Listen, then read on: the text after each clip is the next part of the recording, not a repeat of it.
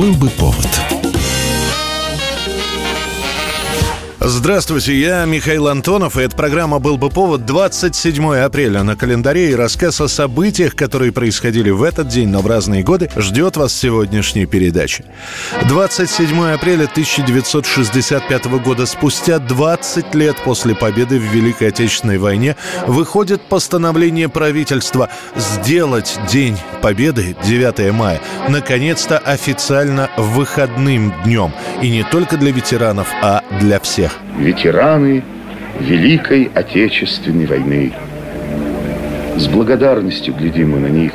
Неофициально 9 мая и так, по большому счету, день выходной. Никто не работает. Ветераны либо берут отгулы, либо встречи, воспоминания, дружеские посиделки происходят прямо на рабочих местах. Начальство на это не ругается, так как все понимают значение этого праздника. Столица нашей Родины – Москва столицы союзных республик, города-герои салютуют исторической победе советского народа.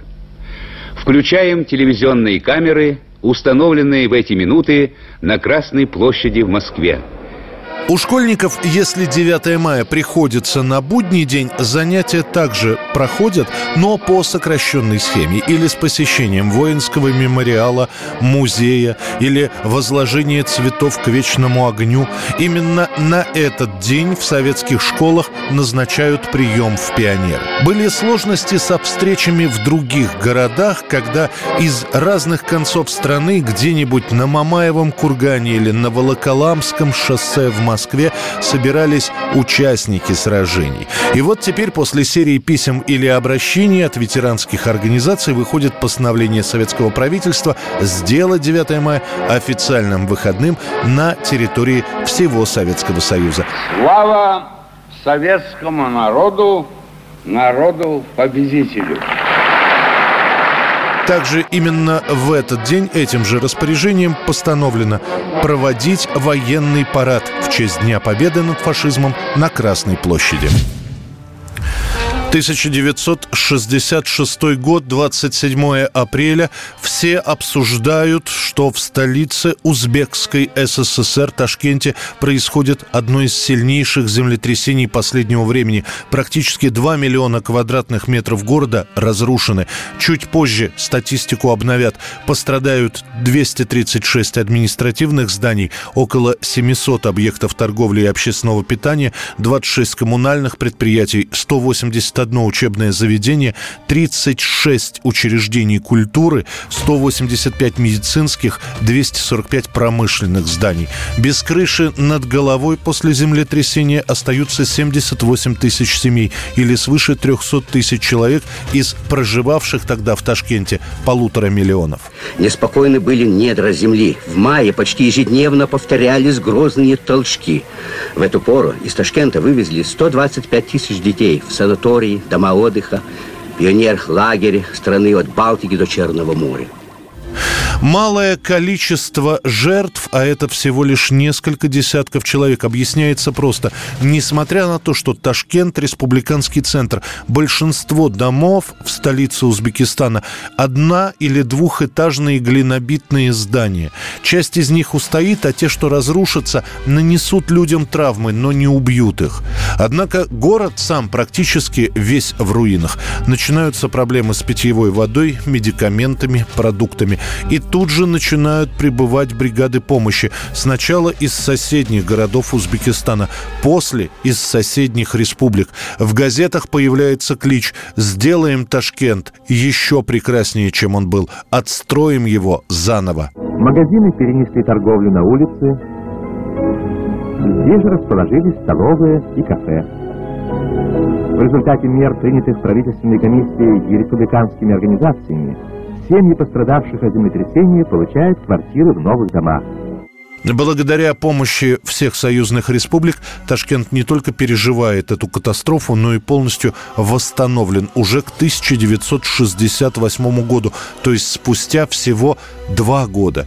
Теперь Ташкент – это современный мегаполис, площадь и население которого увеличились в полтора раза. 1974 год, 27 апреля. Даешь Байкала-Амур. Вот с таким лозунгом прямо из зала 17-го съезда ВЛКСМ на строительство БАМа отправляется первый всесоюзный ударный комсомольский отряд. Мы, посланцы комсомольских организаций Москвы, Ленинграда, всех союзных республик, выполнить важнейшее поручение партии готовы отдать все силы – знания, жар комсомольских сердец, делу коммунистической партии, строительству коммунизма клянемся, клянемся, клянемся, клянемся. Именно на этом комсомольском съезде строительство Байкало-Амурской магистрали и объявляют всесоюзной комсомольской стройкой. Дескать, ну вот пришло ваше время, молодые люди, показать себя. Деды ваши революцию делали, отцы воевали с немцами, осваивали целину, и вот теперь ваша очередь. Как сообщает газета «Правда», на стройку века комсомольский отряд провожают с Ярославского вокзала, причем огромное количество людей приходят именно проводить первый ударный отряд на БАМ. Через несколько суток поезд привезет молодых людей Тайшет, где железная дорога раздваивается. Ее северная часть как раз была БАМом, южная — это Трансип. На этом месте комсомольский отряд тоже делится на две части. Одни отправляются в Усть-Кут, а другие прямиком в Тынду. Из этих городов они и должны вести строительство магистрали навстречу друг другу. Репортажи о первом комсомольском отряде появляются еженедельно, обязательно с романтическим флером. Живут в палатках, готовят себе сами, работают ненормированно и ударно. А самое главное, нужно пополнение. Чем больше человеческих рук, тем лучше. Стали свидетелями первых встреч молодых строителей с Сибирью. Вам, дорогие товарищи, пожелать в трудном деле, на которое вы приехали, больших трудовых успехов, большого личного счастья. Мы уверены, что вам полюбится наш край, привольный, широкий и богатый. И действительно призыв к молодым людям ехать в глушь, в тайгу, прокладывать дороги, строить дома, осушать болота – все это оказывается действенным. По всей стране, как в едином порыве, формируются комсомольские бригады. Нужны строители, инженеры, повара, механики, врачи. На ближайшие 10 лет БАМ – главная стройка Советского Союза. 27 апреля 1963 года в Советский Союз приезжает лидер кубинской революции Фидель Кастро. 38 дней он будет путешествовать по стране, и каждый день в газетах, на радио, на телевидении выходит довольно подробный отчет о его визите. Именно весь апрель и май 63 года в СССР самая часто повторяющаяся песня «Куба, любовь моя», которую написали Александра Пахмутова и Николай Николай Добронравов.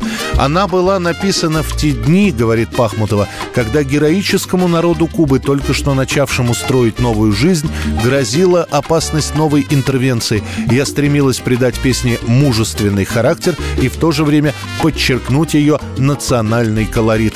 Первый исполнитель песни «Куба, любовь моя» Иосиф Кобзон. Куба, любовь моя, Остров зари багровой Песня летит над планетой звеня Куба, любовь моя. Слышишь чеканный шаг Это идут Барбудос. Небо над ними, как огненный стяг.